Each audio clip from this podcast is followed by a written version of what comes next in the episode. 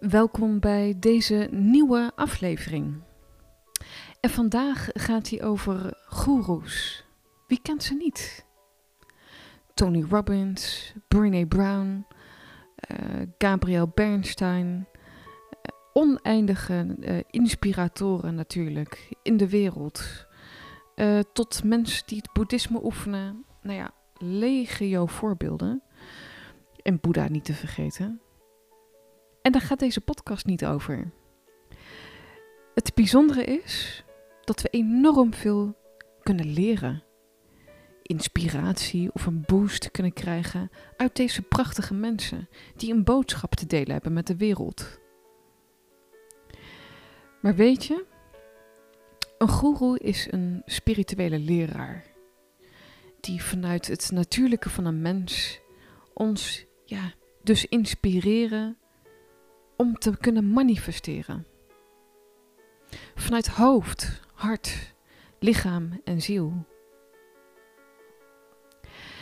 Het interessante is alleen dat je niet per se 3000 euro hoeft te betalen voor een beleving met Tony Robbins. Hoe fantastisch ook. Geen goed of fout.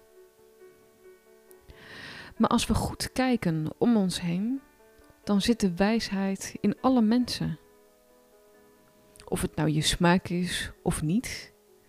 Maar overal, uit ieder mens, is iets wijs te halen, te vinden. Als je ervoor open staat. Zelf heb ik mentoren om mij heen die niet bekend zijn, bijvoorbeeld in Nederland. Maar zo ontzettend wijs zijn, waar ik zo dankbaar voor ben op mijn pad. Wie is dat voor jou? Wie is jouw goeroe? En het leuke is, ze staan nog veel dichter bij je dan je misschien nu denkt.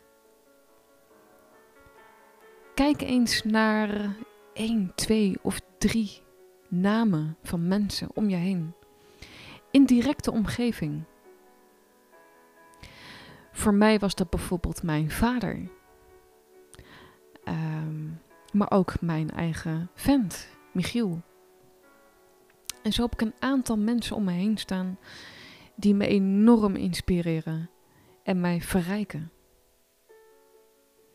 Andersom hoop ik natuurlijk ook die beweging uh, te creëren.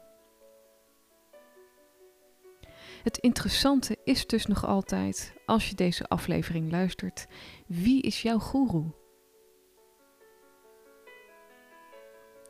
Kijk. Blijf zien. Sta open.